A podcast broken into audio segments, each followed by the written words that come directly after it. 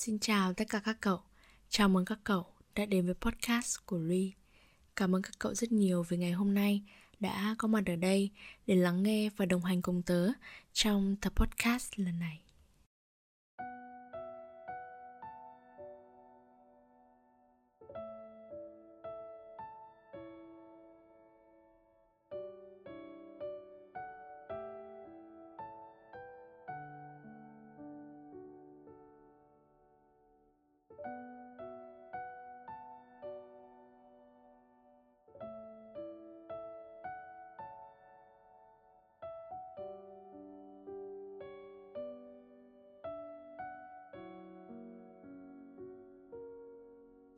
Dạo gần đây tớ có biết được một câu chuyện rằng có một em bé học sinh đã chọn cách rời bỏ thế giới này vì em không thể chịu nổi những áp lực đến từ môi trường sư phạm. Trong đó có bạn bè, có cô chủ nhiệm, thậm chí là cả ban giám hiệu. Mình cũng không biết chính xác cái sự thật đằng sau câu chuyện này là gì, vì truyền thông vốn luôn có hai mặt của nó. Nhưng một đứa trẻ quyết định chọn cách làm quá tồi tệ với chính bản thân mình thì đó là một điều vô cùng đau lòng. Và qua chiếc podcast này, tớ cũng muốn bày tỏ sự thương cảm không chỉ là với em ấy và gia đình, mà còn là với những đứa trẻ có hoàn cảnh giống như em ấy. Khi mà đọc được những bài báo về sự việc đó thì tớ cảm thấy rất phẫn nộ. Mình phẫn nộ các em học sinh một, nhưng mà có lẽ mình phẫn nộ gia đình của chúng và cách giáo dục của nhà trường gấp trăm ngàn lần như thế. Tất nhiên khi những đứa trẻ ấy gây ra lỗi lầm, dù đó là gián tiếp hay trực tiếp, thì sự thật là chúng vẫn có lỗi và chúng sẽ phải nhận những hình phạt tương xứng để chúng biết được cái việc phải trả giá cho lỗi lầm mà chúng gây ra là như thế nào. Nhưng mà chiếc podcast này sinh ra mục đích lại không phải để tấn công hay trách móc bất kỳ đứa trẻ nào, vì nếu có thể nhìn nhận ở một góc độ khác thì chúng cũng là những đứa trẻ đáng thương.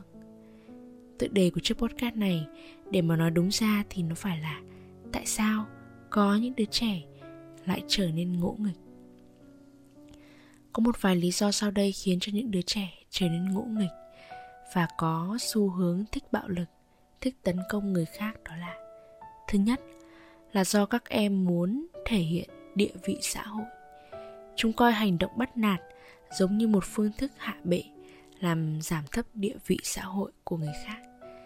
Bắt nạt còn là mong muốn thể hiện quyền lực của người chiến thắng, cái điều mà chúng không nhận được ở trong gia đình của mình.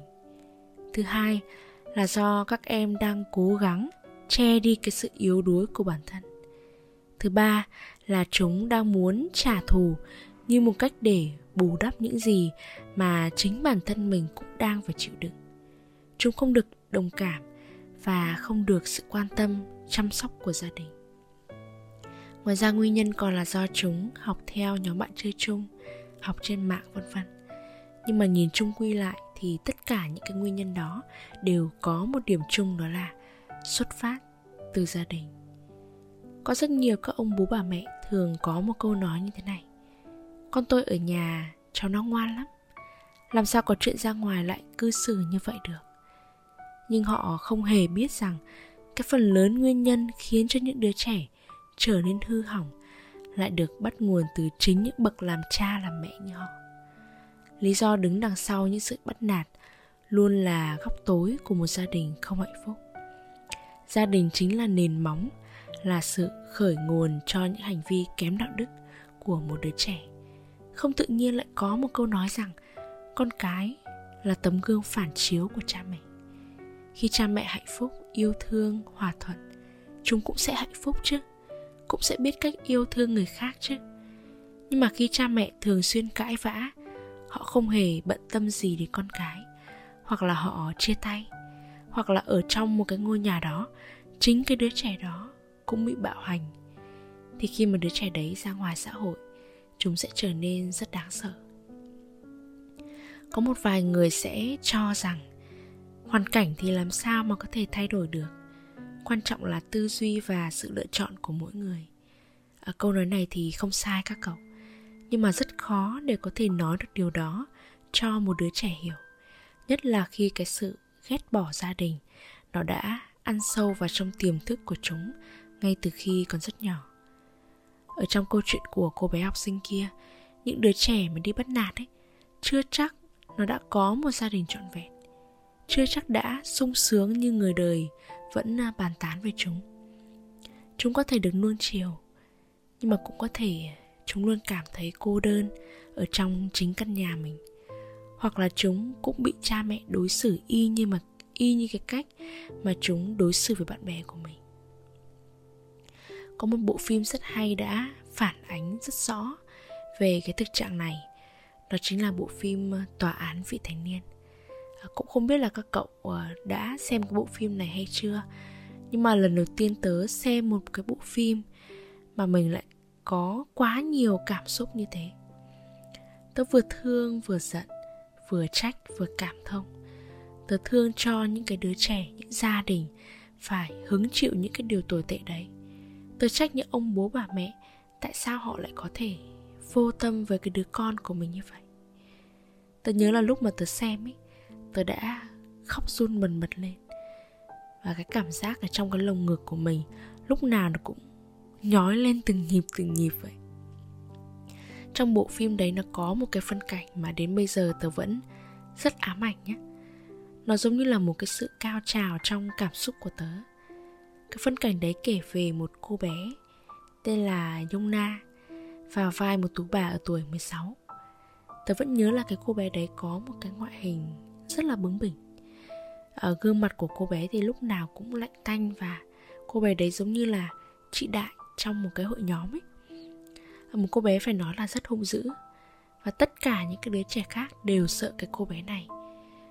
Thế nhưng lại có một người đặc biệt khiến cho cô bé đấy phải rơi nước mắt. Đó chính là người mẹ.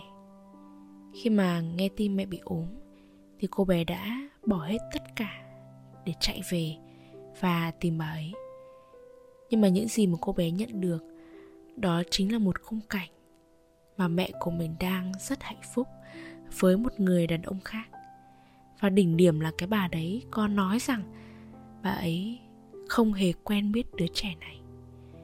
Các cậu thử tưởng tượng xem, một người mà mình coi là cả thế giới của mình sẵn sàng chối bỏ mình, nó sẽ tổn thương đến mức nào chứ.